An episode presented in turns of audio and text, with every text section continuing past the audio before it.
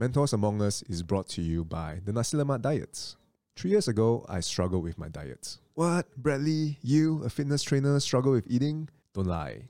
From the outside, yes, I may look like I was doing okay. I'm not obese, I'm not overweight, but I've always struggled to stop at the amount I'm supposed to eat. What was the problem? Every time I have a weight goal and I push myself really hard to eat the right food, quote unquote, right, I can be successful for a few days, but I just require one teeny tiny temptation and I fall off the wagon. One plate of fried rice becomes two, a scoop of ice cream becomes a whole tub, a cheat meal becomes a cheat week. I couldn't resist my cravings. So I asked myself this absurd question that goes against the fundamentals of dieting. What if I do the opposite? What if I ate the food I liked and craved rather than avoiding them in my effort to lose weight? This experiment led me to eat my favorite food, nasi lemak, every day for 100 days. What happened? I managed to lose 10 kilos in 100 days, gain muscle, build strength, improve my blood profile, and actually conquered my cravings. The Nasi diet details the strategies, specifics, and steps to achieve the goal of eating the foods you love and still achieve your dream physique. So if you want to get lean, build muscle, improve health, win at life while eating your favorite foods, the Nasi diet might just help you get there. You can leave your interest in the Google spreadsheet in the description the link below. Welcome back to Mentors Among Us. My name is Bradley Lim, and this podcast is my conversation with amazing people to learn how to live the best life possible. This week, I speak to Peter Lim. In a past life, Peter is one of the most successful local fund managers here in Malaysia. Today, he spends most of his time in a charity and a school that he owns, while empowering retail investors on the right way to invest through Trident Analytics. We talk about his work experience from working in a factory when he was younger to managing a fund worth hundreds of millions, what his idea of success is, and how spirituality and investment ties hand in hand. It has been a fascinating conversation, and I am left with more questions to ponder than answers. But I'm not complaining because great questions lead to sound answers. I hope you get something out of this podcast too. I hope you enjoy. Good morning, Peter. Morning. Thank you so much for indulging in this podcast, this conversation today. I very much appreciate it. The last time that I saw you on a podcast, uh, MJ from the Firo guys gave you an epic uh, introduction. I'm going to try to somewhat, uh, somewhat match that. So today I have Peter Lim with me. Uh, Peter Lim, analyst at Capital Dynamics for five years, head of research at Corston-Smith Asset Management for one year, fund management, UOB Asset Management, three years, seven months, fund manager, Manulife Investment Management for nine months, uh, head of equity, RHB Asset Management for two years and seven months, the CEO of Inter Pacific Asset Management, two years, 11 months, head of research at Equities Tracker, that's where I met you, one year and three months. Uh, currently the founder and chief research officer of Trident Analytics. Uh, it's been a six month journey for him since January of this year. Yeah. And of course, an author of best-selling book, MPH Best Business Reading 2020 book. Uh, what I learned as an analyst. The second edition got the award.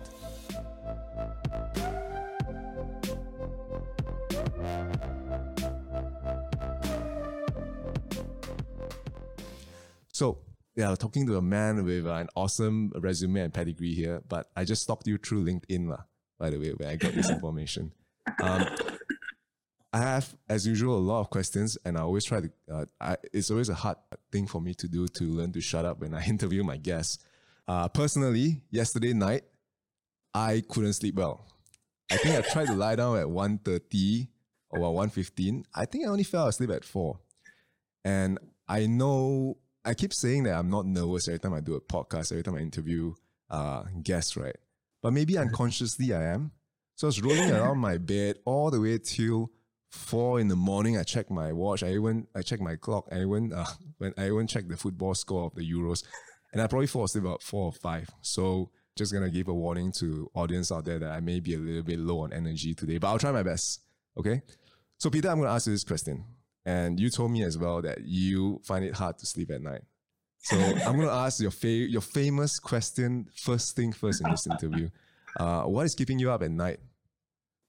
Uh, uh, honestly, Trident Analytics uh, do keep me awake at night. Um, see, we, we have these monthly sessions, right? Where actually we go, we every end of the month, the last Sunday, we actually have a session. Then we talk about what are the major events that's happening, of course, in the world, and of course, this event must be market relevant, right?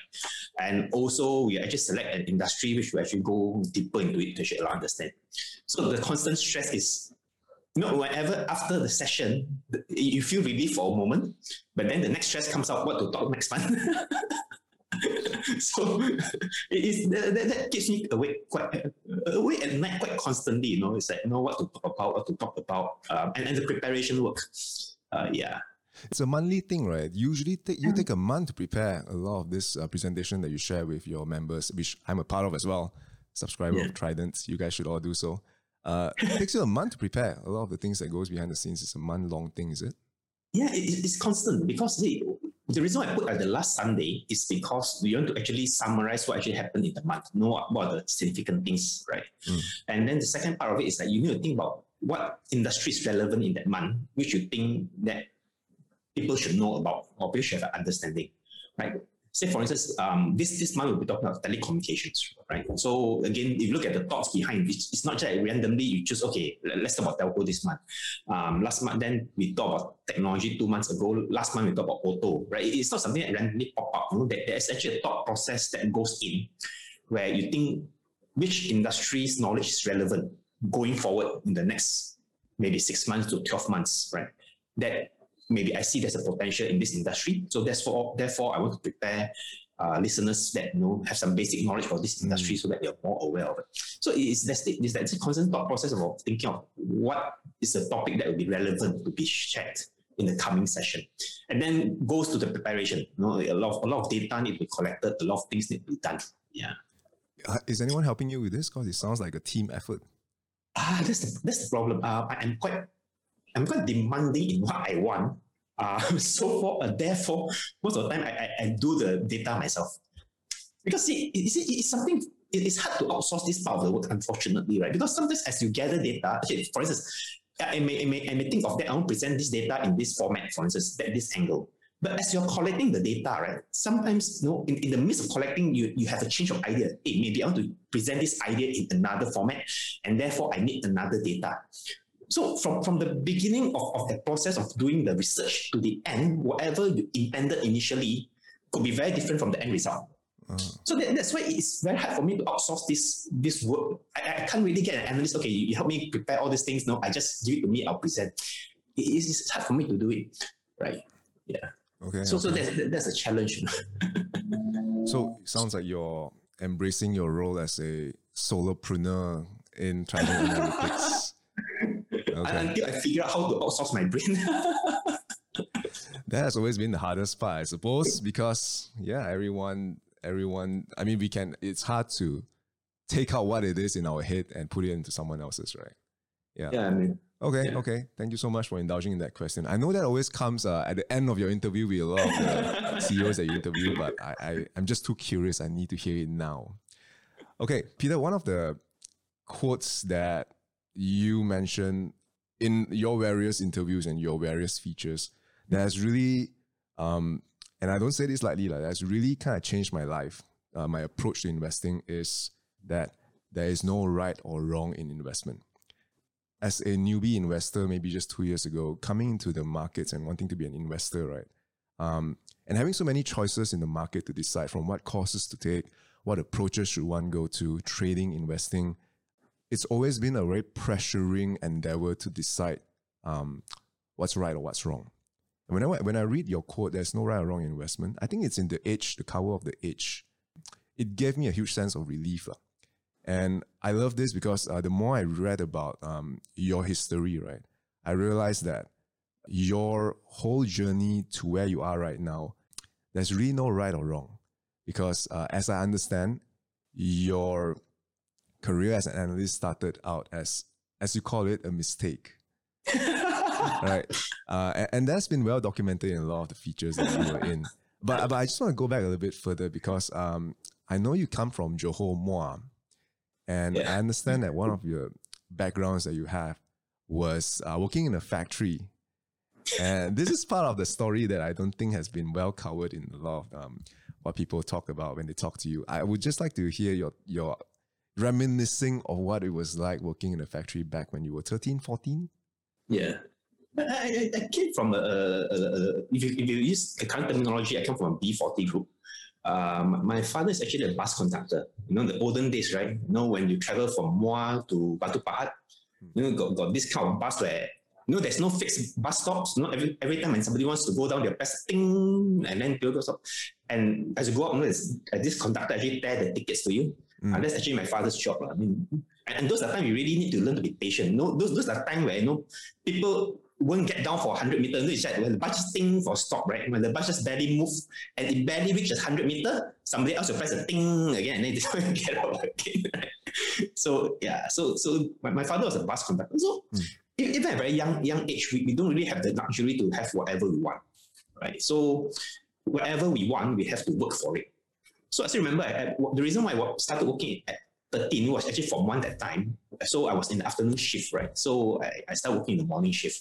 So I went to this biscuit factory. You know, it's a very small cottage kind of factory, right? Just just to earn an income, just I want to buy a bicycle. So that, that was that was the reason why. So I, I started off there.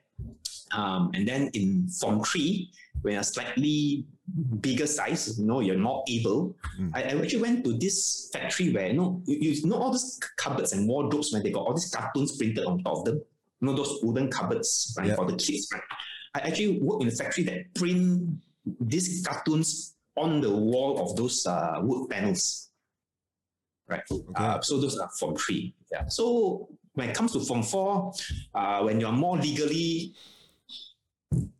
employable. I, I, must be under the Malaysian law, those are quite illegal workers, actually illegal workers back then, right? Um, so I actually started upgraded, upgraded. I actually work in supermarkets. Um, you know those those I'm not sure if it's still now. Those markets will actually, you know, they sell clothes, clothing, you know, they have this, we call ourselves promoters. We're actually selling clothes, right? Um, yep. So I was working from four, from five, up all the way up to form six um, as, as um, I don't know what I call it, apparel promoter selling clothes, um, shoes, belts. Um, I, I always joke with my, I was there all the way from, from five until even in my uni days, whenever I got any holiday. I actually went back to, to work. So I always tell tell my supervisor the joke is I've nearly sold everything. The only thing they refuse to let me sell is lingeries. hey, you never include this in your LinkedIn resume, huh? Three years as a factory, two years uh, working in uh, retail. Illegal worker, would be would be a nice would be a nice addition to see the ascent of Peter Lim from where he was at 14, 15, 16, 17. Okay, one thing I do want to go into is, um, and I, I don't know whether this uh, is something you mentioned before or not, but you're quite the entrepreneurial person as well because in university, you started a business.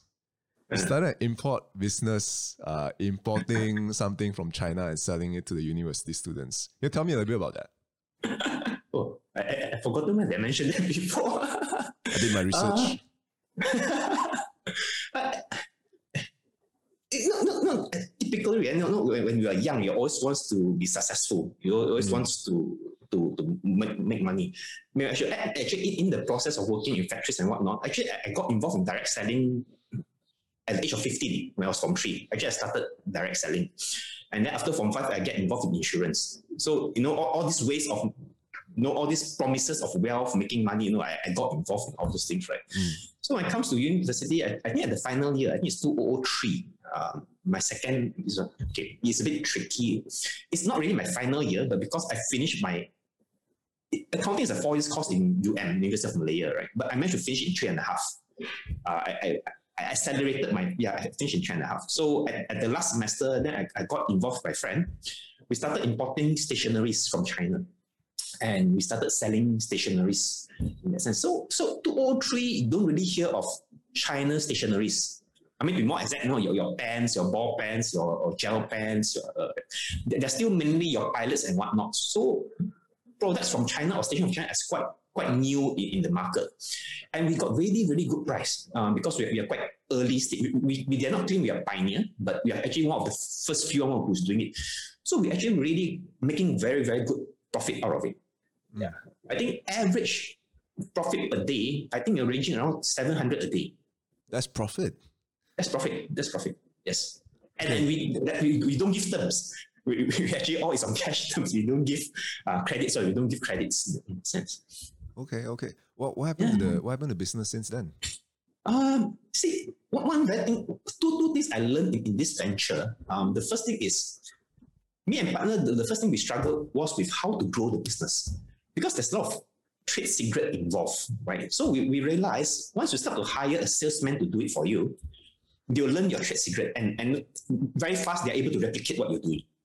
Right. So we, we haven't found a, a system or mechanism of how do you expand this business without having people copying your business model. Right. So that, that's the first thing where it made me realize that I need to learn more about how to run a business before I get involved in the business. I, I lack the business knowledge of how do you expand. No, you know how to do business, but you can't expand the business. The, the second thing that struck me was, no, as with all partnerships, right? At, at the moment it begins, initially everything is okay.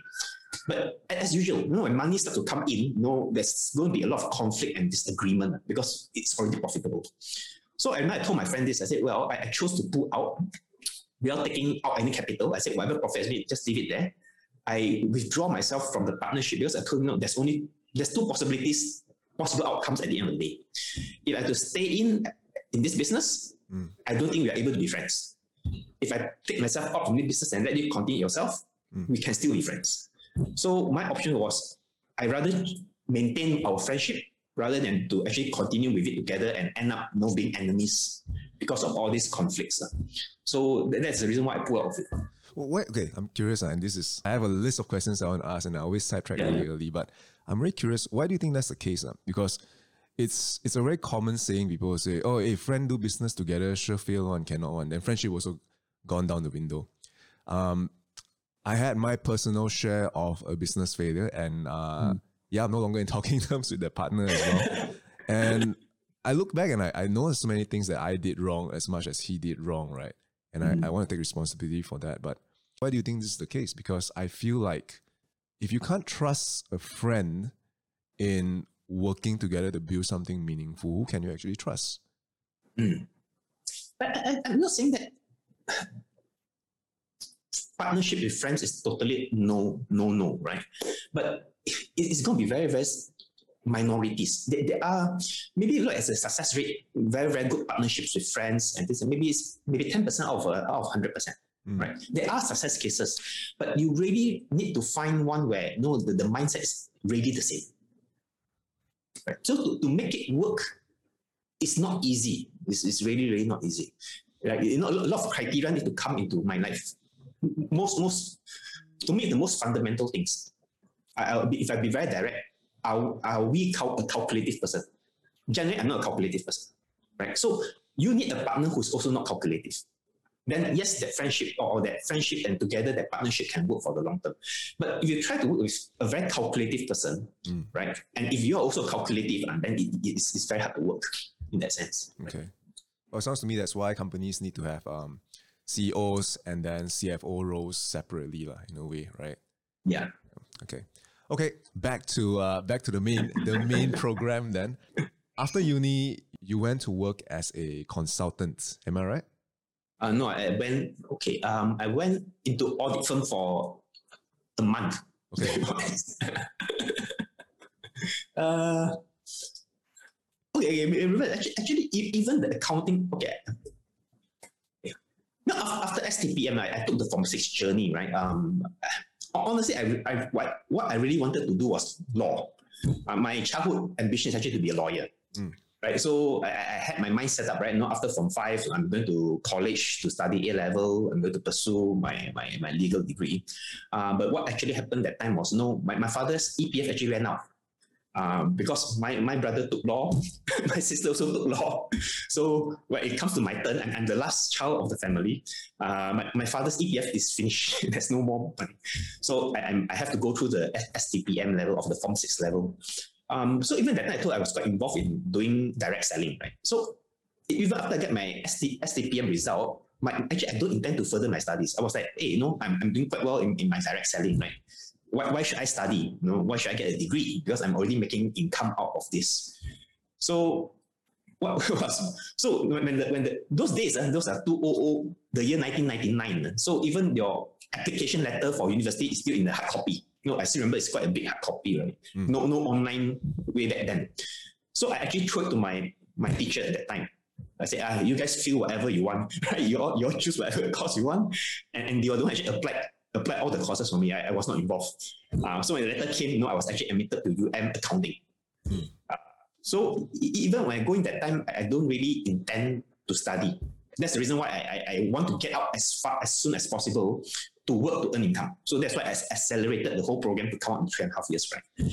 Um, then remember I mentioned one of the reasons, one thing that made me realize was in, in the in the stationery business where I don't have knowledge in running a business. Mm. So the thought came to mind that time was, so how do I learn or where can I learn about businesses, how to conduct businesses? So that time the logical answer is be an auditor because apparently being an auditor, you get to audit companies, right? And in the process of auditing companies, I assume that I will learn about how they do the business. And that's the reason why I went into audit line after I graduated. Um, but uh, instant regret For one month. no, in the first time, yes, I regretted. uh, so so that, that, that was the reason why I, I went to audit. Mm. And then I got out of audit because I realized we don't really learn about businesses as an auditor. You, you learn more about verifying the numbers, right? Or checking the numbers to make sure that the numbers are true and fair. Mm. You don't really get involved and really understand how the business is conducted, what is a competitive advantage, so on and so forth. You were in that job for one month, as you Yeah. mentioned.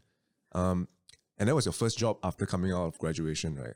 Mm. What what gave you the courage to leave it? Because for most people, having Mm. secured a job, I mean, they would want to die die kind of see it through. Like in my opinion, like, maybe that's not so true for maybe this generation. But what really gave you the courage was, as I understand, you mentioned that success slash uh, financial success was very important to you.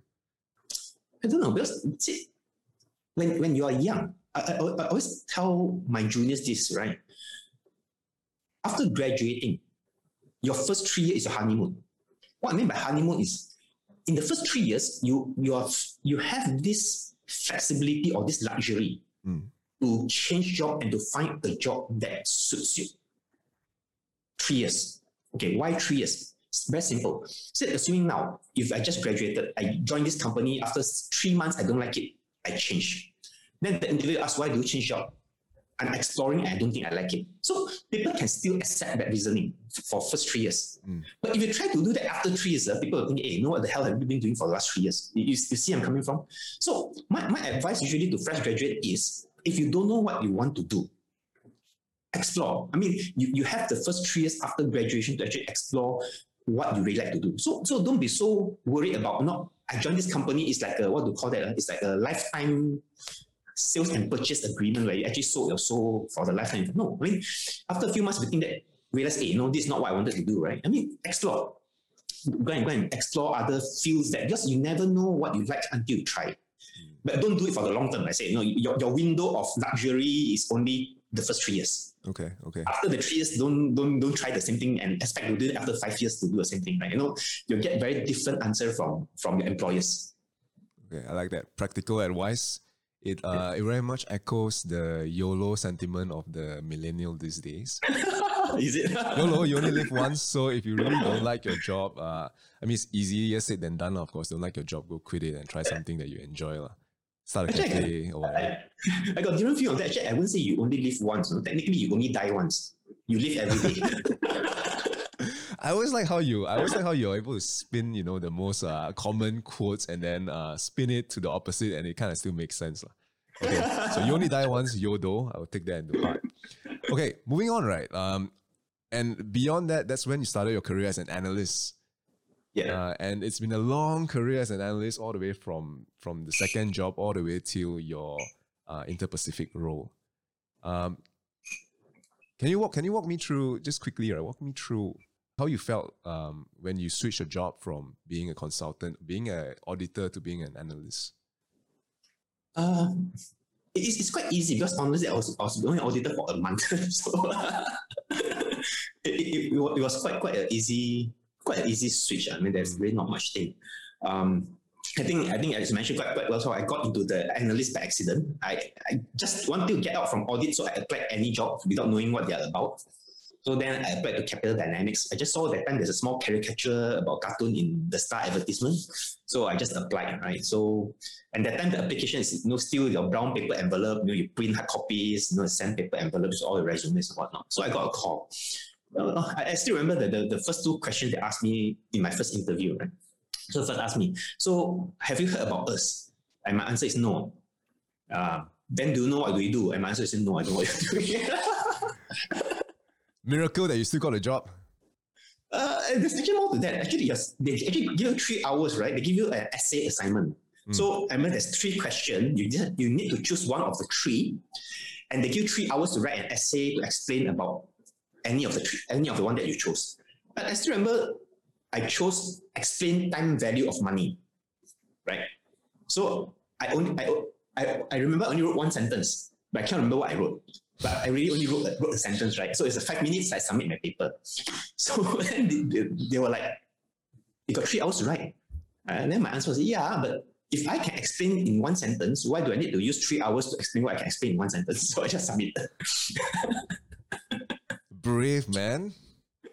So you're not you're not brainwashed by the traditional uh, education system where they uh they force you to churn out as much as you possibly can. You know, like I give you this paper, this two three pages of paper, you gotta fill it up. The word limit is at least one thousand pages, one thousand words, or something like that. okay, okay. The reason why I asked that is because, um, and again, as we can all see through your accolades, through uh, through through what you have done. I'm sorry if I'm I'm making it awkward by saying all your successes and whatnot. Yeah. Um, but but really one thing one thing that I really wish to know, and of course if you're keen to share, of course, is I understand that you, you had a really good run in 2012 all the way to 2017. Uh, that's when you won the best performing local fund manager. Am I right? Uh, actually, I didn't, I didn't, I didn't win that award. Mm. Uh, it was what do you call that? Um, it, it, it's like a it's like a title mm. being given by Bloomberg, right? There's really no official award of the fund manager. okay. Bloomberg, though, I gotta say. Okay, okay. Uh, Bloomberg ran, came, and, came over and gave an uh, interview. So uh, that time really did very well. So mm. they, they, in, in the headlines, they gave this title that you know is the best performing. So there's, I must clarify, there's really no official award that you are the best, best performing okay, okay. Thanks for thanks for the uh, truth. but what, what happened is um, throughout the years, right? See, you know, unit trust, there's always this thing called the Lipper Award, where they actually every year they measure who are the best unit trust based on categories, right? You know, there's Malaysia category, equity category, balance category, so on and so forth. Um, so actually, I have been winning awards for the fund. Okay, not me winning awards, right? But the fund that I manage, manage have been winning awards even since 2012, 13, and all the way until 2018. Mm. Right? But it's just you don't go and publish it. You know, I, I managed this fund, I won this awards. Uh. Yeah. So so that's the reason why some some there are some parties who, who actually call me as multi awards winning fund manager. So actually this this actually comes from the Lipper Awards that I won throughout the career from as, as a fund manager. And, and that's actually how I built my, my CV or, or the reputation in the industry. Yeah. I'm curious though, why why not why not um kind of use that as a marketing a way to market your fund because funds are always marketed in a way like, oh, this is our return last year, this is what we mm. did, this is what award we've won. Why couldn't that be a way to kind of market the fund? No, no. They, they do market the funds, but they don't market the fund manager. So we are like the, ah, okay, the, the, hidden guy behind, you know, that, that does all the jobs. Okay, okay. But, but those those who knows me, they know. But those who don't know, they don't know. Okay, okay, I see. Well, you're a more front-facing person now. I gotta say that's why. We should all, we should all know your accolades. Before we did this podcast, uh, and there was a slight delay, and I mentioned the word Murphy's law. Whatever could go wrong can go wrong. Uh, the yeah. camera wasn't working, the laptop froze, and whatnot. So we had a mini technical glitch. Um, but Murphy's law is something that you experience uh, quite extensively in 2018 and 2019. Uh, in your book, you mentioned that it was one of the toughest periods uh, of your career as an analyst. Mm. Um, and of course, if you don't mind, could you walk us through what happened during that time, though? You see, the, when, when the article in Bloomberg came out, I think it was 2017, right? Mm. Um, it, it, I've been pretty low profile, as I mentioned. I, I, I'm I like to maintain a low profile, but, but the article really uh, put me in the limelight for a wrong reason because of the headline. You the headline. uh, yeah, for, for, for the wrong reason. So, and that time, our, our fund, the fund that we managed was in, under Interpac, we, really, we, we actually won awards. And that was the first time I think we won three awards for two funds winning three awards. Um, for a small company like, like Interpac, actually, it's quite, Mm. quite, you know, it's quite like, wow, that kind of thing, right? So, so that actually gives a, a lot of pressure. Um, so when 2018 came, um, from the top, it actually fell to the bottom. Uh, what, what, was really challenging that time was the analysis was right. Um, but the share price that or the share price of the company invested in did not perform as what you think. So there is the divergence between. So let's explain this way. Why it was challenging in 2018 when Trump started this crusade against the trade war against China, especially on the technology front, right? Um, our, our view is that it is is it's going to have a more reverse impact, meaning to say it is going to be stimulate more of Malaysian tech companies rather than being like you know cutting down on their on their orders. So on, on that front, you're right. If you look at in terms of 2018, the tech earnings of Malaysian companies are still going uptrend. But because of this trade war sentiment against that, right, the share price actually went downtrend. So it was actually uh, no, it's just like wow, no, what else to do? No, you, you got the you got the concept right, but the share price not performing to it. And adding to that, I was also playing the role of a CEO. So you know, everything falls on your head to a certain extent. You, run the organization, Mm. you need to run manage the budget, you need to actually have you know to, to how should I put it, to, to have a growth plan, how to expand the business, so on and so forth, right? Um, so it's, it's a multiple pressure all, all goes together. So on that. And so it was a very difficult period because of that. How, how do you manage through that though? You're still here today. You Oh. are, in our eyes, um, doing more than ever, in my opinion. I've only known you in the past two years. Uh, but yeah, how did you how did you manage that though? well, it, was a very big learning curve. Um, I, I, I will say I managed, I managed that. I think I think I, I hit my my patience level in August 2019. Uh, that, that's when I, I call it quits. I say, Mm. I, I say no, uh, and and yeah, but, no, with, as with all boards, right? As with all boards, let's realistic. There's always this boardroom politics, right? Uh, which is something I'm very very bad at, and it actually drains out a lot of my energy. So by August 2019, I actually told them, I said, guys, I have enough of all the boardroom politics. I said, I, I'm here. I, I said, my, my, I won't say my expertise, right? I, am the only thing I'm good at is managing funds, right? I, am not good at all this politics and whatnot, right? So that's why I call it quits. Um, by 2019, I say, I said enough is enough, right? Okay, okay. How, how, so, how so the lesson that I learned is, if you now ask me to join any any big organization, I say, okay, okay. So thanks for sharing that. Um, you've always been the the vibe that you give me is you've you've always been a very kind, gentle person. As much as you don't say that in your social media, you say you can be very harsh and very blunt. But uh, deep inside, you're a soft teddy bear. I gotta say, Peter. At least in my opinion, lah. Um, through your through one of the articles that I read about you is, and this is how tough it was for you based on what you've shared, right? It was at a point where you were so unsure about your method methods, so unsure about the way you're managing things that you almost considered trading, uh, trading as a way rather than investing. yeah. And that was really a lot. That that must have taken a lot out of you to really question your fundamental and basic methodology to to want to go through that change. It's quite pressured because see, um, imagine right, you you you have a lot of investors even in the middle of the night, uh, two a.m., three a.m. texting you asking you what happened to the fund. I'm not kidding you. Right? It is it's very stressful. Um, and and that, that market environment actually trading works, right? It's, it's just like now, you know, the mini stocks, right? You know, it's like there's no fundamental, but Mm. the share price will go up. So that, that strategy actually works in 2018 and 19. So as long as your trader actually you're, you're doing quite well during that period.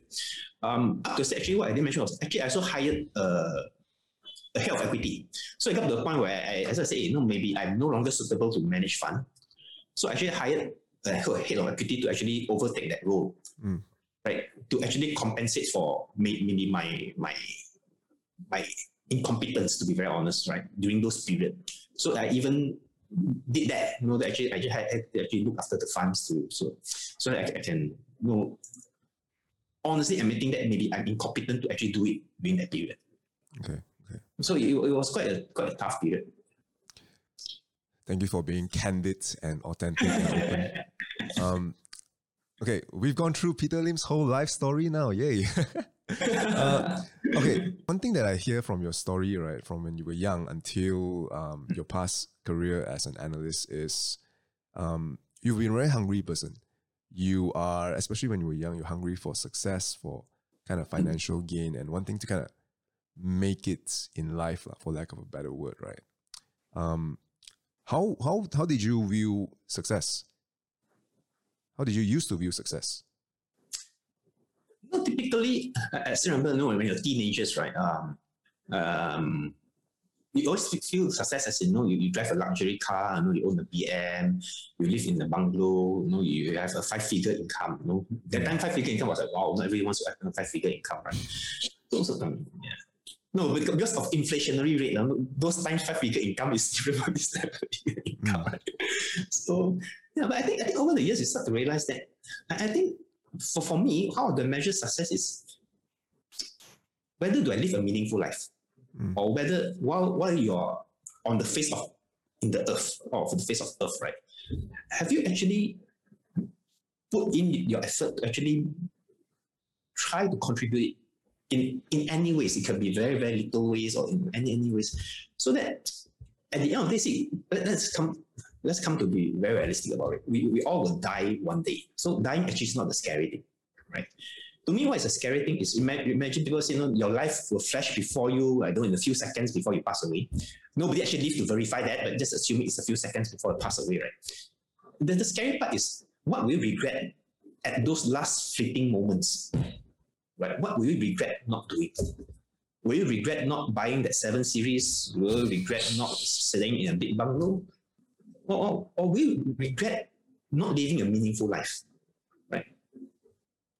Okay, okay.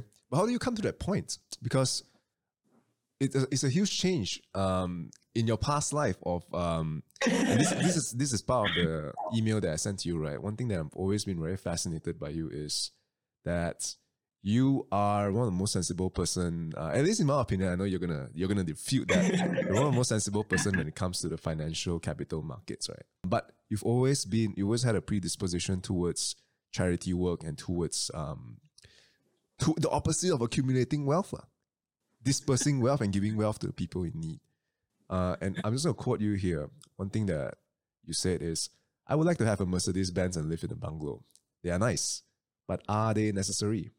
Most of my money goes to charitable causes. I don't keep much for myself, says Lim. Um, but why, why, when did that change? When did that shift change from the person in uni working odd jobs, trying to get as much income as possible, to who you are now? I think that there's really no no single event that you know one day wow, you know, after the event started. I think it's, it's a gradual understanding of the world and gradually realizing that no, there is actually much more in life than just trying to accumulate wealth. See, to me, I'm not against accumulating wealth. Don't don't get me wrong, right? I, I think making this this is the world that we live in, right? I wouldn't kind of tell you money is not important, right? Money is important, but to me, the line is being drawn where whether is it the right um, are you making the money in the right way or are you making money in an excessive way I, I think that that's where I'll draw the differences right to me it's right to make money and in business need to make money let's be realistic any job any effort you need to earn an income but let's not go to the greed aspect of it where you want to earn a lot out of it right earn to what you think you're comfortable you can lead a comfortable life depending on what is a comfortable life and there's really no harm to actually distribute back the rest of society. You see, everything goes in a cycle. See, we may not think that we don't owe society anything, Mm. but you're wrong, or we are wrong, right? See, everything we own today comes from the society. Right? Let, let's take this podcast, for instance, right? Mm. People that you know, or even people that you don't know, will contribute to the success of this podcast. Correct? And they are the society. So, be, say my parents, for instance, or my father, for instance, he's a bus conductor, right? And his income actually comes from all the passengers which he doesn't know who they are, but because they take the ride from the bus from Muar to Batu Pahat, their contribution of the bus fare contributes to the company, which then contributes to his salary. Which then contributes to you. Exactly. So, so it's hard to deny the fact whatever we have or whatever we are now actually come from society or say plays a role to bring to where we are today. Right. So that's why always my, my take is since we receive from the society, we must give back the portion of it back to the society. Okay. Okay. There, there's this um there's this quote that I've always been thinking about, right? Not so much quote, but more of an example. Um, that one has to be effectively selfish in the first part of their life, or whatever duration one should quantify it, to be effectively altruistic in the second phase of their life. And the example that they shared was, and again, this is a bad example, and not a lot of uh, people are going to bash me for this, but it goes like this, right? It goes like uh, Mother Teresa, she worked her entire life to help uh, save children um, through poverty, through disease. Bill Gates writes a check for a few billion dollars and he wipes out uh, malaria, wipes out malaria in Africa. And one can argue that he, in fact, done a better and bigger job like, because he had much more capital um, control, capital access, and he had much more money, like, just put it plainly. And, and in fact, I even talked to the FIRO guys about this, right? And they were very much in agreement with this. So I'm curious to hear what your thought about this is you know, as the beginning of the thing, as this session mentioned correctly, there's actually no right and no wrong. Mm. Um, see, everybody has their own way of contributing to society, right? And let's be realistic. How many Bill Gates are there in the world? Yeah. I mean, it's being realistic, right? That's the first aspect of it.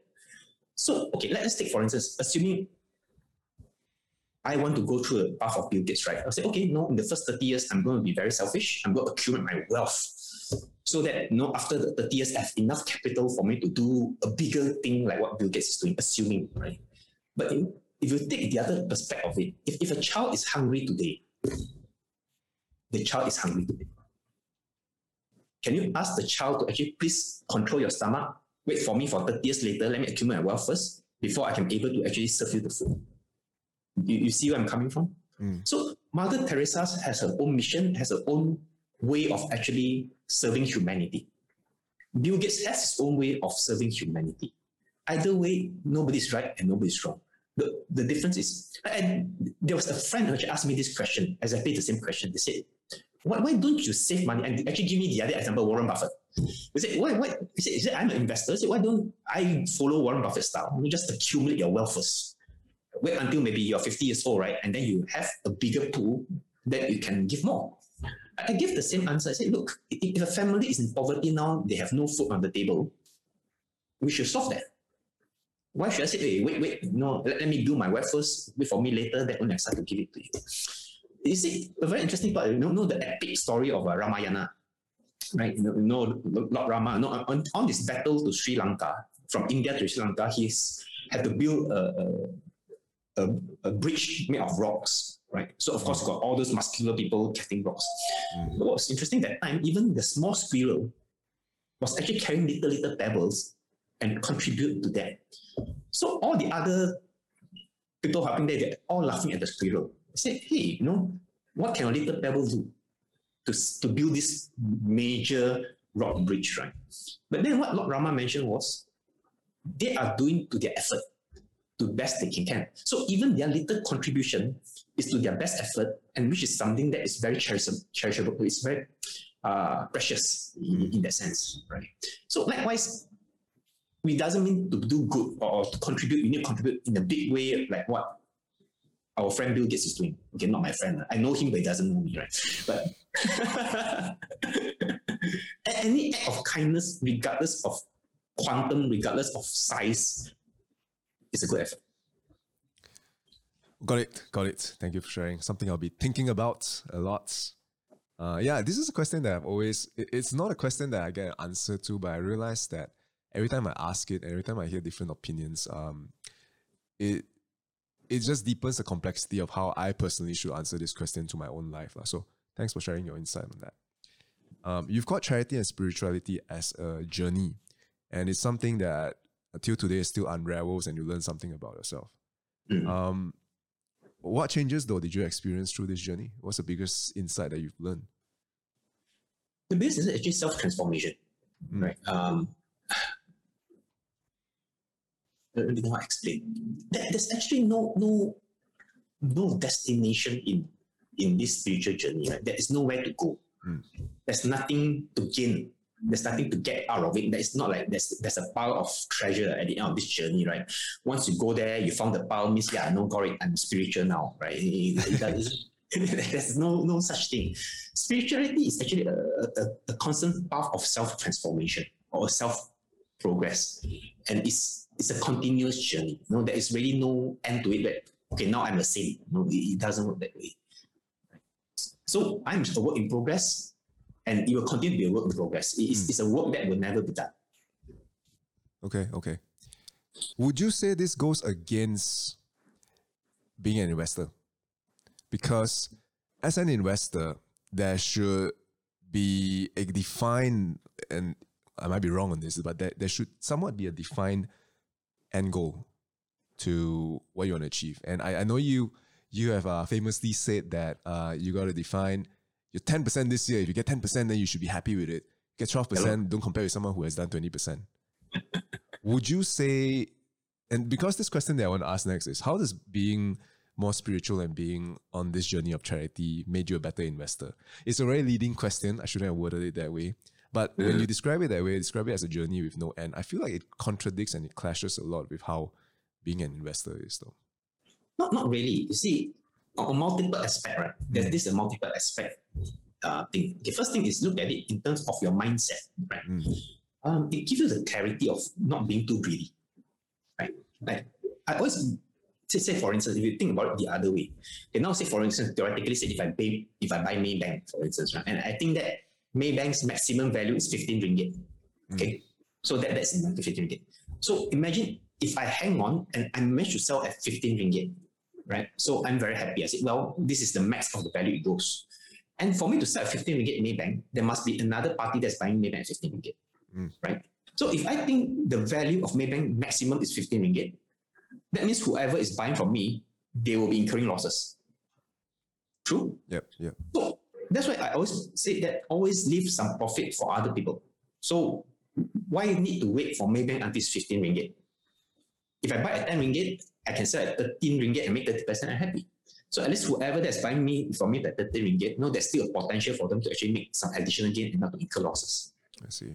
Okay. Right? So it's I say it's like a sharing of wealth in that sense. So so it's that greed part that you know we have really have to manage. And and that I would say I'm quite reluctant to use the word spirituality in this, but having a more wider perspective or or, may just call it lesser greed uh, rather than use the, the big word spirituality Okay. that where it really helps to actually the mindset that you wouldn't say, ah, yeah, no, why does that at 13 ringgit? No, why don't I? You always start to look back, right? I saw at 13 ringgit. Hey, no, it's 15 ringgit. No, why, why should I sell it? No, it, it, it, helps in that sense. No, it's at 13 a- ringgit. It gets to 13 ringgit, 20 cents, so beta already. exactly, right? and, and on the part of never ending, you see, re- research is never ending. It is never ending. So more time we, we think that no, I will do my research, right? Say back to say telecom or, or Maybank again, right? Mm. So they said, oh, I've done my research, I buy Maybank. Okay, that's it. But I think what people fail to understand is your research on Maybank accelerate, increases after you buy it because now your money is made. Mm. So there is really no end to research. Research is a constant, ongoing, and there's no end to it. There is no no analyst in the world saying that okay, now I know hundred percent of this company. It is absolutely impossible. Even if even the owner won't be able to claim I know hundred percent of this company, right? What more a third party analyst? So again, realizing that there is really no end to analysis. It is also a continuous journey in that sense. to add to that, right, honestly, I think that confidence is something that's been very highly valued in in the broad word society these days. And I find that for some reason I'm very sensitive towards very, very confident people. And that is one of the reasons why I've chosen uh, some of the investment courses that I take, some of the investment subscriptions that I subscribe to, is because the people that I trust are the ones that they know what they're talking about. They they do their research, but they tell you that they are not sure. And that being able to take a step back and being gracious enough or humble enough to say that they're not sure because a lot of things is out of your control is something that I'm very attracted to, and I'm very keen to learn from people like that. Something I just want to mention. Yeah, and and it echoes what you say, like, because really no one really knows hundred percent what's what's um what's true and what's not true, right? But okay, you mentioned that you were reluctant to use the word spirituality. So when I when I say the word spirituality, what comes to your mind? uh, I, I, for, for me, it's spirituality. I will think of my, my, my I, I know it's not right, but you know the first tendency of mine is those holy men. okay, okay. Why? Why? Why? Why does that? Why does that pop in your head? Why? Why do you have a sensitivity or aversion towards using that word? I, I realize that in you. No, no to, to me, I think that is, is a very big word. Um, for me, for me, it's a very big word for me that I, I, uh, I, I don't think I'm able to carry that word. Yeah, it's just just some some of the things that is inside and how I hmm. feel most of the time, right? I think I think it's, it's a very so yeah, no, I wouldn't want to claim I'm a spiritual person because I don't think I'm able to carry that the weight of that of that word. Okay, okay. Okay, I'm trying to picture what the holy man image is in my head right now. okay, but but okay, the reason why I asked that is because, and the reason why this is such an important segment for me, uh, and again, this podcast is very selfish. La. It is a lot of um, it's an excuse for me to to interview amazing guests like you. Uh, in the preface that hey, this is going to be something that you can use to promote yourself. Okay, uh, sidetrack, sidetrack.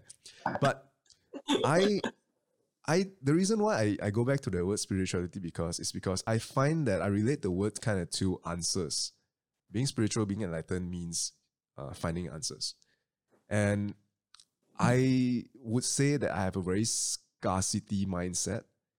And that scarcity mindset, um, whether it's through childhood, through family, through what personal beliefs, uh, has led me to a point in life where I feel like, hey, I've accumulated okay enough for my age or compared to uh, people around me. And I've reached a point where I feel like this scarcity mindset isn't uh, isn't feeding me well anymore. It's detrimental, but I'm also very afraid to relinquish it. And I I know this sounds very weird, but I've always found that um, the biggest joy at this point in my life comes when I am able to contribute and help.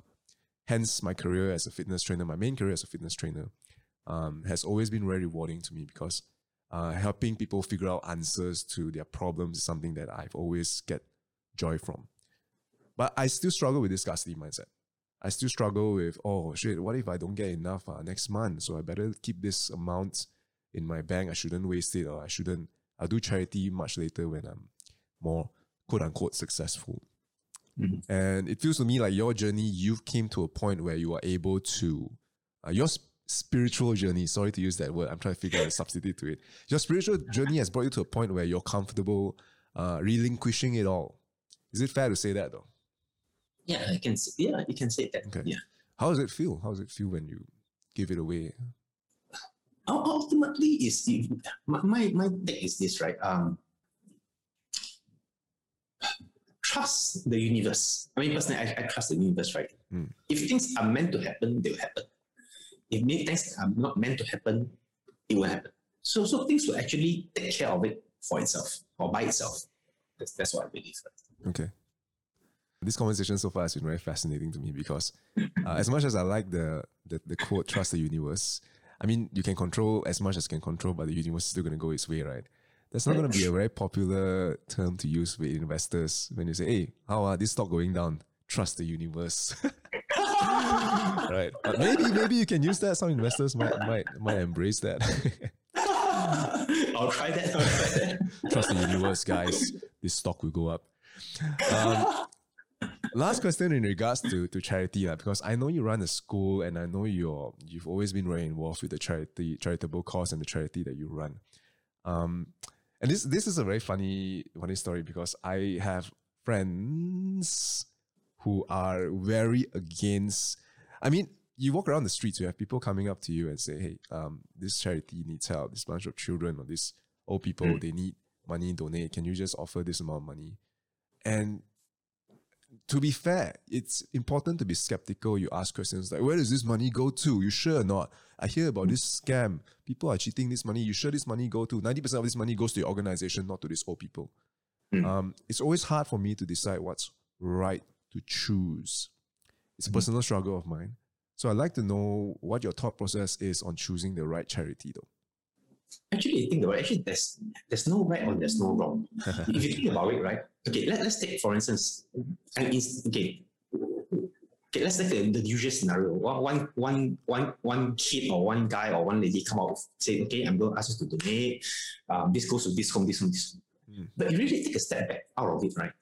What is important is what is your mindset. If your mindset is, I'm, I have the intention to give. I want to be generous. I want to help out. Then we give. How they utilize it, whether is it rightfully or wrongfully, that is not your karma, right? That is their karma to their carry. So what is important is your action at that point in time.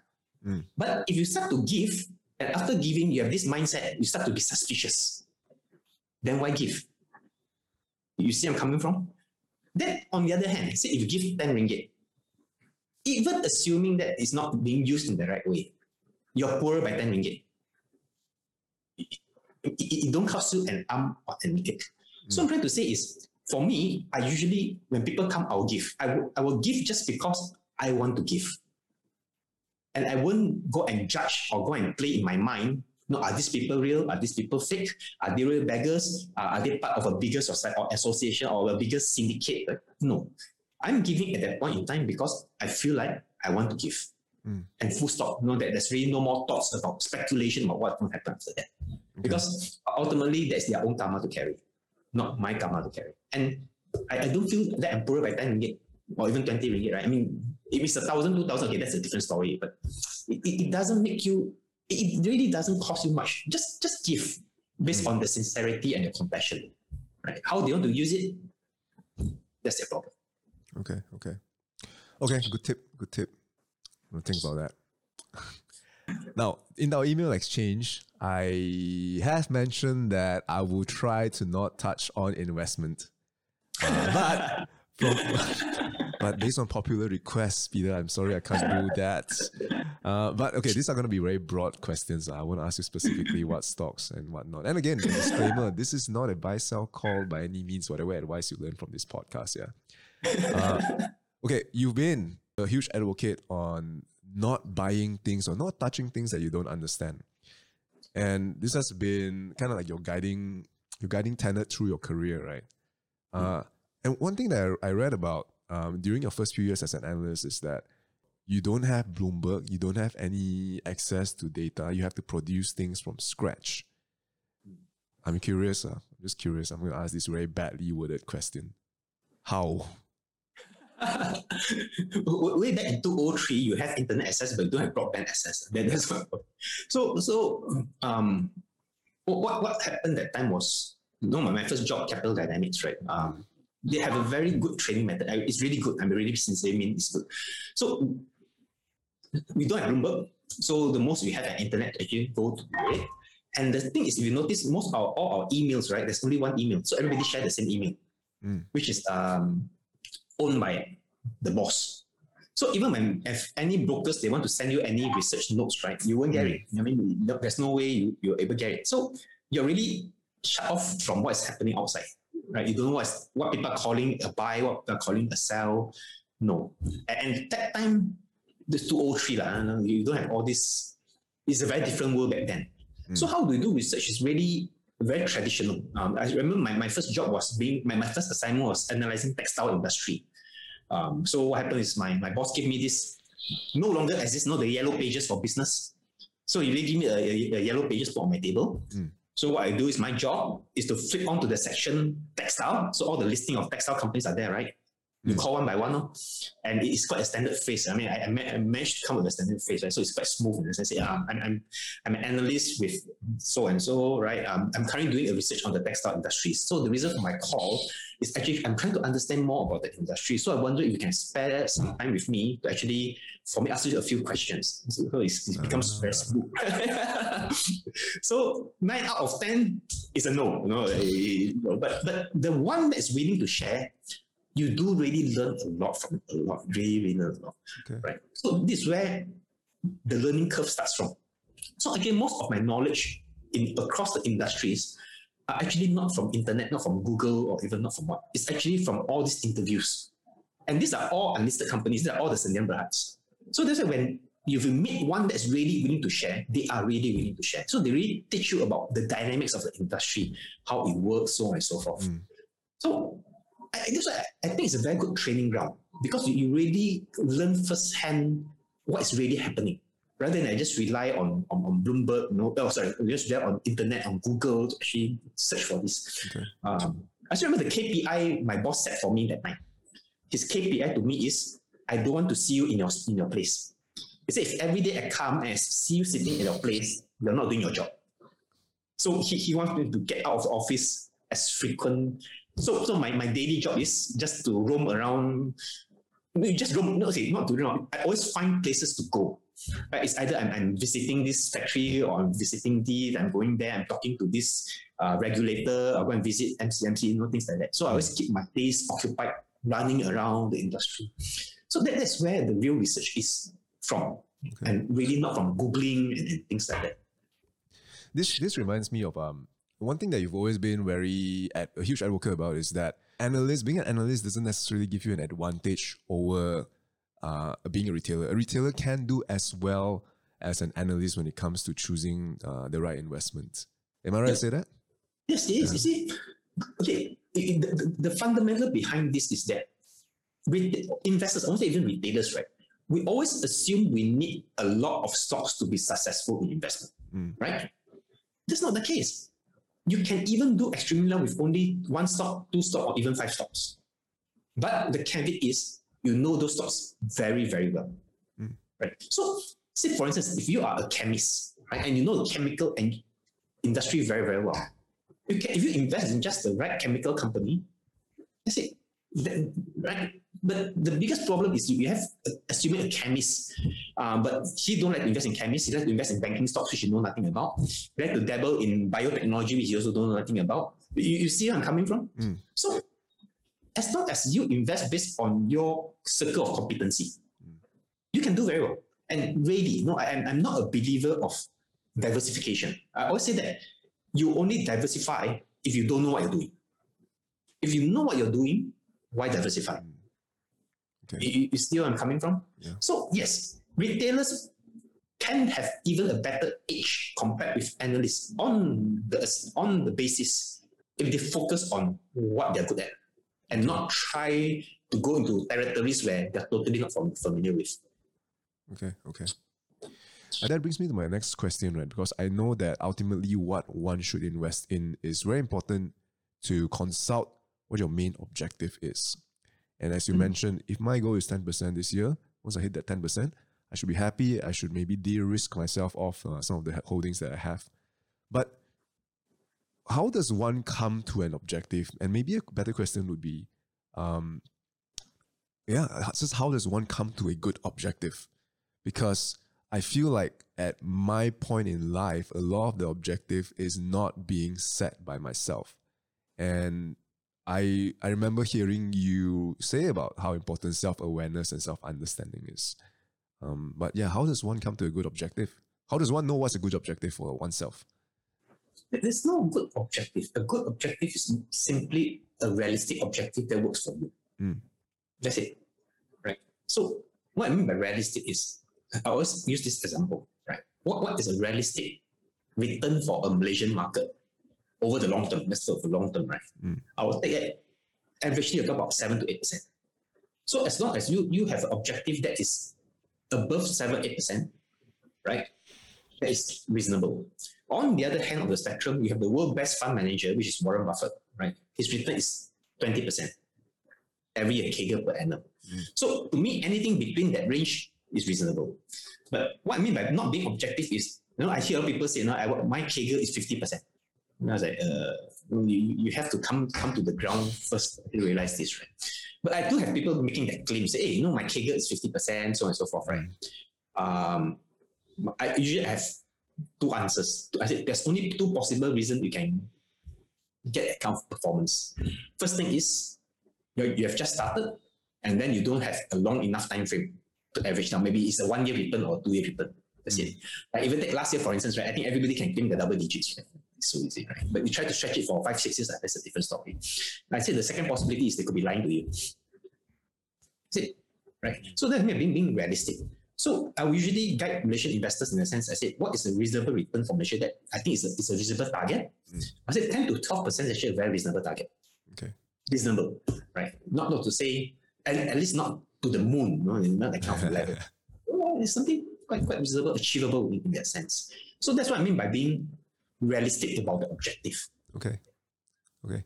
So you got to benchmark, somewhat benchmark it with um, the index of the the places that you are investing in. Is it fair to say? If I'm investing in the US market, should I benchmark it with the S&P or the Dow Jones index though? Is this something This is, like an that? interest, this is the interesting part, right? It's about benchmark, right? Remember all the Lipper performance I was talking about, right? All, all the awards, right? The Mm. awards actually come from benchmark. Okay. If you are a private investor, if you're a personal investor, why who, who do why would you want to benchmark with the index? You, you- see where I'm coming from? Mm. Who, who are you competing with? No one. Okay. So what if you outperform the index? Also, what if you underperform the index? This year index is up by 50%. I'm only up by 30%. So, I mean, you, you see where I'm coming from? I Yeah. there- there's no point to compete with the index because you get nothing out of it. Okay. Okay. You, you see that mindset? The mindset I'm trying to shift. So if your target is 10% return, this year you get 30%. The index is 50%. So what? You, you see, but people go some, hey, I'm underperforming the index. So, but you outperform your own objective. Okay, okay. I see where you're coming from.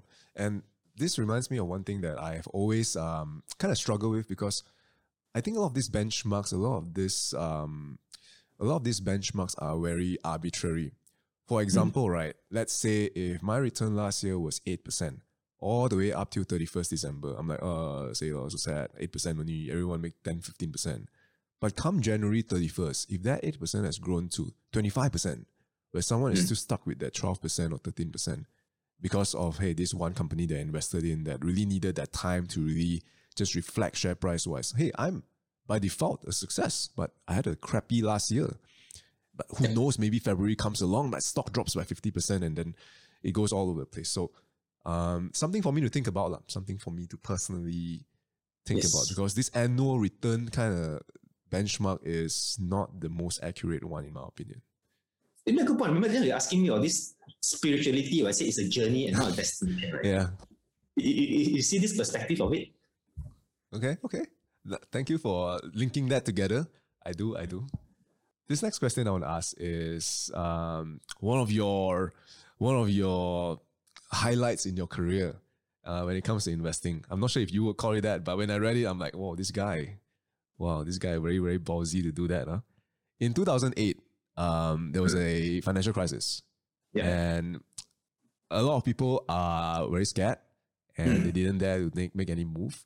But Mm. you ignored the market uncertainty, you ignored the fear, you called it a mega sale Mm. uh, in 2008, where you have friends around you, peers around you saying that you're crazy, you're buying into this stock and that stock at this point. Could you share with me why you thought that, thought so though? Why did you think that was a good time to get into stocks? and, the same thing happened last year, March, remember? Yeah, yeah, yeah. So that, that's what I want to get into later, right? But in 20, 2008, what was, what was the thing that made you so, had such a strong conviction to going deep? I, I, I, I, like to look at things in a very simple basis, simplify things, right? Okay. To me, how do I define as a financial crisis? A financial crisis usually happens when there's a liquidity crunch, when there's no liquidity, right? Mean to say when there's no liquidity, um, banks are short of cash. So when banks are short of cash, consumer credits are in, in, in a problem, in issue, businesses are having issue because they can't get access to them. Mm. But what really triggered me, I found very interesting that time in 2008 was US bank cash balances are at all-time high. Mm. And that, that was even that was even before the QE. You're talking about before QE or quantitative easing, right? So I asked myself this question.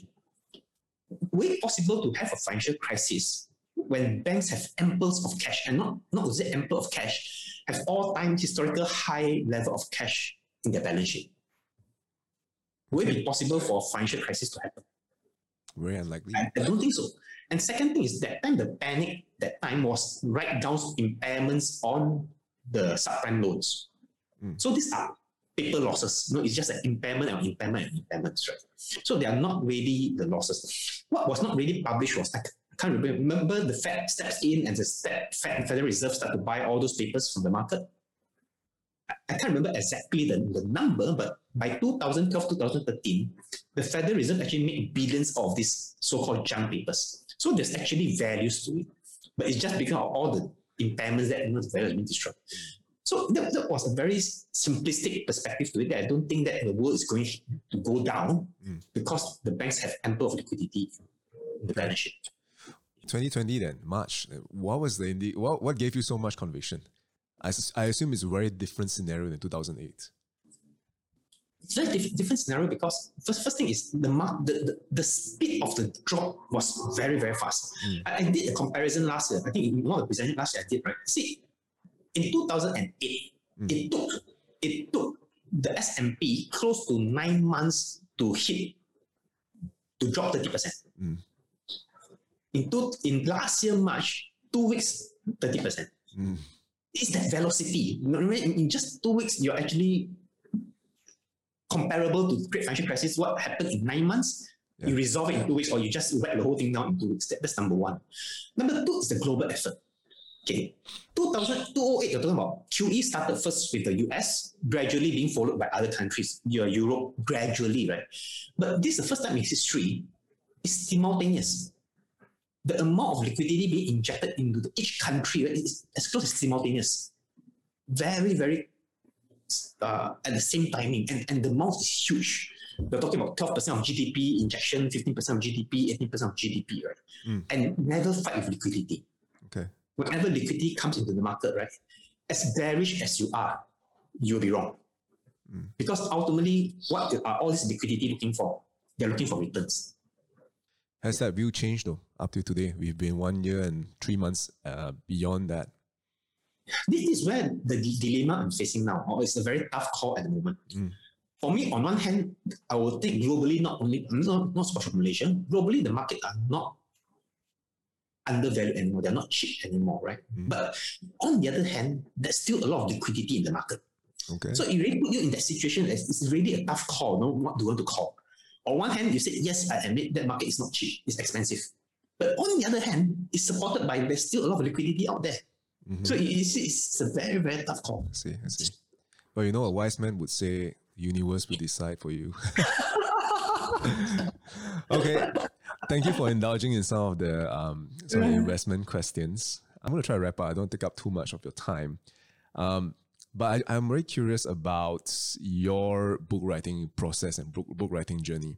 Because Oh. uh, as I shared with you before, I'm trying to finish a book on my own as well. Uh, it's taking, it's proving to take much more out of me, uh, my sanity rather than anything. Uh, what did it take? How did your journey to writing the book look like? Um, it's actually driven by two two events, Hmm. right? Um, the first one is, of course, I, must thank uh, Ho Chin Soon, right? You know, Shout out to him. Yeah, shout out to Ho Chin Soon. Um, he actually made me commit to actually write a book by a certain date. Okay. Uh, yeah, so it was a it was a like that commitment to write a book. He, he gave me twelve months to write a book, right? So I was like, uh, I was non-committed at first. Like, yeah, committed, but committed but non-committed in that sense, right? So the second aspect of motivation was come from um, I remember I think it was two 2010. I actually brought um, the school children, or some of my school children in, in my charity school, Mm. we brought them to visit this place called Fo Guang Shan in Selangor, right? There's this temple built by a Taiwanese Buddhist monastery, right? So I remember they played a video about the founder in Taiwan. Then he was actually explaining where he raised the funds to actually build all these temples that he have. So he was then explaining, okay, see, see this pagoda is built by this book about Kuan Yin that I wrote. Uh, see this bridge is built by this book about Buddhism that I wrote. Huh. So the founder actually write books about Buddhism. Of course, sell in the market. It's, that's what happened in Taiwan. No, actually, books are being sold, Yeah. and the proceeds actually he used it to actually build the temple. So, so that actually got me thinking. He said, you know, why don't I also since I promised Ho Sun, right? So why don't I write a book? And I, I let the process go to charity. So trying to im- copy what he's doing. And then, of course, with the wildest dream, I said, hey, you know, if my book can be sold for the next 10, 20 years or permanently, right? Yeah. at, at least there's a constant income being generated for, for it. So th- th- that's what got me started. But again, I was very reluctant because I, I don't foresee myself to be a, a, a, a guru level to be qualified to write a book. So that, that was the first, really was the first struggle. And, and the first sentences that came out of my mind that I wrote as the first, remember it was the beginning of the book. I'm not Warren Buffett and I'm not Charlie Munger. Mm. and nor do I consider myself as an investment guru. Yeah. So that, that was the first thought that I think I actually really admit it that I know I'm not at the level to actually write a book about investment, but I'm just wanting to write it as a method for me to share my knowledge. Well, I want to say, I think that first sentence, uh, saying that you're not Buffett or you're not uh, Charlie Munger, attracted more people than pushed them away because you're Peter Lim. okay, yeah. okay. So I, I hear what I hear you say is that it's very important to have kind of like a deadline set, like, because otherwise you'll forever be like a fantasy or a project with no end in sight, right? In that 12 month period, did you have to rush through that 12 month period? No, actually, I completed the book in two months. Yo, okay. so echoes your three minute story, yeah, in uh, in your in your first job as an analyst. okay, okay. I can see a pattern to uh, how Peter does things really slowly building up as this podcast goes closer and closer to the end. Okay. Um, this is a very general question. And I want to ask it because actually, I don't know whether you covered it or not. Uh, okay, but I'll ask it anyway, right? It is sad that we've come to measure a person's uh, worth based on his net worth. Um, mm. uh, that is very sad how we're taught to measure success. La. And do you think money buys happiness? Okay. I do agree that money don't buy happiness, right? Mm. I mean, happiness is something. See, again, that depends on what happiness is talking about. There are a lot of fleeting happiness. The fleeting happiness, like when you open your first iPhone or you, or you got your first, you got your watch actually received in the mail. Mm. Those are fleeting happiness. Right? So, can money buy fleeting happiness? Answer, of course, is yes, right? It can. But if you look at the other aspect of happiness, which is internally true happiness that comes from within, Mm-hmm. That one is really something that it's not something can be exchanged. That money can't buy that happiness. But I do remember there's a very interesting quote I come up many, many years ago, right? I, I, I think there's truth to it. They said, well, money can't buy you happiness. But I'm definitely happier when I'm rich and sad compared with when I'm poor and sad. I remember you sharing that in one of your Facebook updates. it has some, has some certain truth to it, right? Mm, yeah. okay, okay. So if, if I would ask you if you were to put a number on on um okay, this is very popular because you know the the fire community, the financially independent retire early. Uh, the the way they advocate how much one should have is uh, to determine what your what your monthly spending is. Let's say if my monthly spending is 3,000 ringgit, if I can reach a point in life where I can have a passive return of that 3,000 ringgit, I am financially free in a way. What do you think is an amount that you'll be happy with personally? If a rough amount, and I know, I know you have a huge responsibility. You have to run your school, you have to run your charity. But what do you think that number is? Can you define that number? a very different aspect to this. Right? The first mm. thing is, you see, when I was young, of course, we always talk about I want to retire age of 40, uh, age of 50, so on and so forth, right? Mm-hmm. But if you take a step back, right, if you enjoy what you're doing, mm. would the question of retirement ever comes to mind? Okay, good point. So I, I only I come to point I really never thought of retiring or never come to mind because if if, uh, if you really enjoy what you're doing, right, mm. why, why should I retire from it? No, I will continue to do it right? So see, retirement comes become an issue is when you retire and you stop your productive activities and you start earning income. I see. And that's where you start to count, you know, how much money do I have in my nest egg. But if you really enjoy what you're doing, right, you're not stopping what you're doing. Okay. Right? The flow of income will continue to come. Of course, it can be lesser, but there's no issue of you need to touch into your nest egg. I see. Okay, that, that's the first aspect.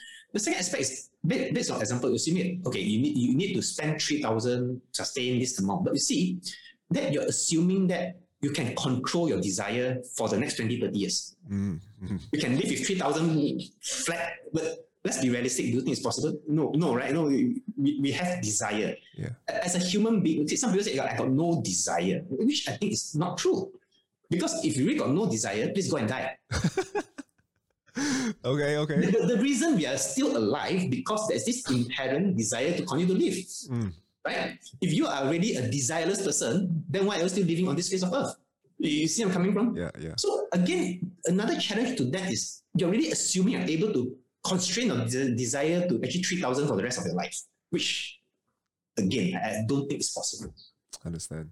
And this right. is where the term uh, curb your desire comes in because, and this is something I'm curious about because I, I suppose the reason why spirituality is something of a, a pursuit of mine is because I feel like desires uh, are the foundations of uh, unhappiness down the road, right? And mm. if one can manage or handle the desire, one can be, I suppose the word, the huge word is enlightened. What, what do you think about that? What do you think about reducing your desires in general? No, you see, being alive is being alive. Mm. Being alive means to say you live your life in this world to accordingly to what the life brings to you. Mm-hmm. So it's not about curbing your desire. It's really are your desires something that is again realistic, achievable, or is your desire is something that's totally out of this world? Mm. The problem is never with desire. Like I said, desire is an inherent aspect of human being. The reason every cells of us are still alive because there's a desire to live. Now, what if I ask you, curb your desire to live? Are you going to be half dead, half paralyzed? I, I, you see I'm coming from? Mm. So what, what is more, more I would say more profound, more, more in reality is that it is about whether your desire is something that is achievable or something that is will be actually bring benefit to you. Okay, okay. You see I'm coming from? So if you align your desire, so desire is not bad. It's whether your desire is something that at the end of the day will bring benefit to you. And is it really something realistic? I see. So that, that is more of an issue. Right? For instance, if I desire a yacht, for instance, right? Yeah, it's a desire, but how would that yacht bring value to me, benefit to me in my life? No, right? But said if you desire another thing, say, okay, if this if I desire to actually contribute a thousand ringgit to old folks home every day, it's a desire. Mm. But it's a different type of desire. So desire is not the issue. The issue is more of what kind of desire that you have within you. All right. Look at the interesting point, right? You say curbing your desire, right? So think about it. So you will be retired, you have a nest egg that can support you for a lifetime, but you're not happy. Very common sight, huh? no, you, you just you got yeah, I know every month I got three thousand, but I'm not happy because I cannot spend more. Mm. I cannot buy the thing that I want to buy. Mm. Yeah, but you have enough for the rest of your life. You can live for the rest of your life, but you'll be unhappy for the rest of your life. Okay. So are you living your life? got it, got it. I think I think what what I'm hearing from you say is um yeah, it's more important to be more in tune with your desire and hopefully you can also figure out a retirement plan or retirement career that can satisfy that desire through through work. I'm not yeah. sure if I make any sense or not, but that's that's what it's a picture you paint in my mind. So many pictures you paint in my mind today already. The holy man picture is one. okay, I'm going to try to wrap it up. I know we've taken out a lot of your time. But one question I'm curious because I, I know the panoramic view, which I'm subscribed to, everyone should subscribe to as well. starts from starts from a passion. It starts from a passion yeah. of yours to to help the everyday retailer make um make sound decisions in investing. Uh, and I, I I hear the word passion come up in this conversation quite a bit, especially in the last bit when you talk about finding a reason to live, right? Once you reach retirement. Would you say passion is a good guide to making some of these life decisions though? Wait, I wouldn't say whether it's passion a good guide in life, mm. but you have to live your life according to your passion. If you're not living your life according to your passion, your life is wasted.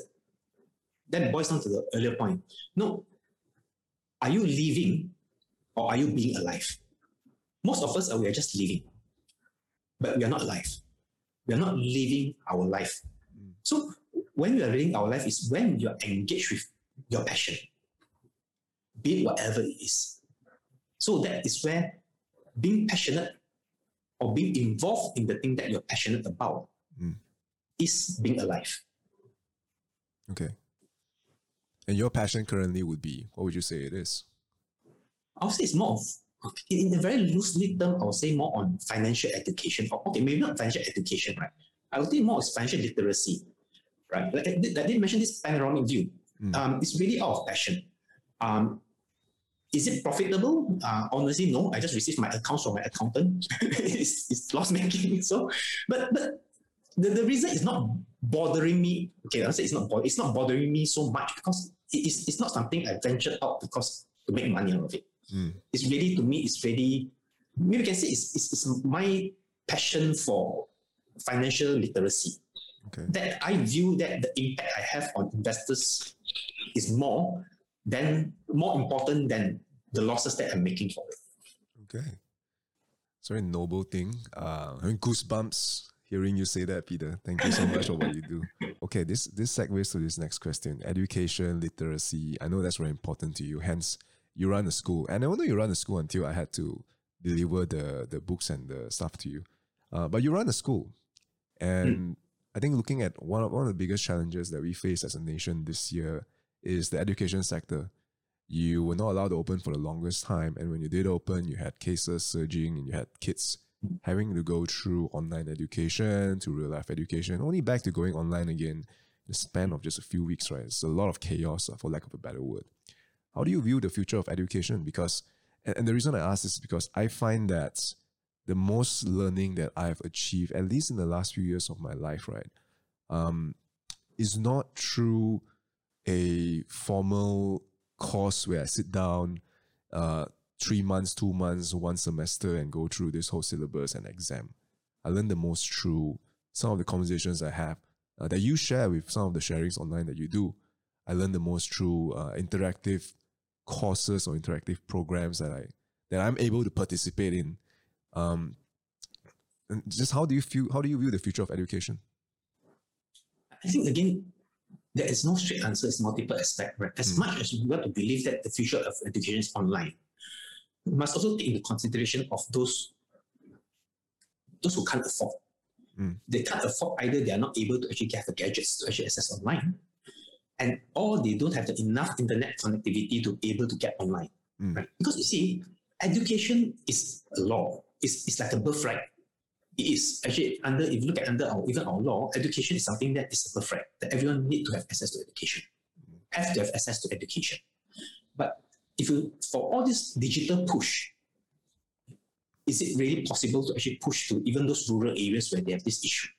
You, you see I'm coming from? Yeah. So that, that's, that's the first aspect of online education, right? There, there are still really challenges to actually, because if you continue to push for it, the divide between the have and the have not will even wider, mm. get even much wider.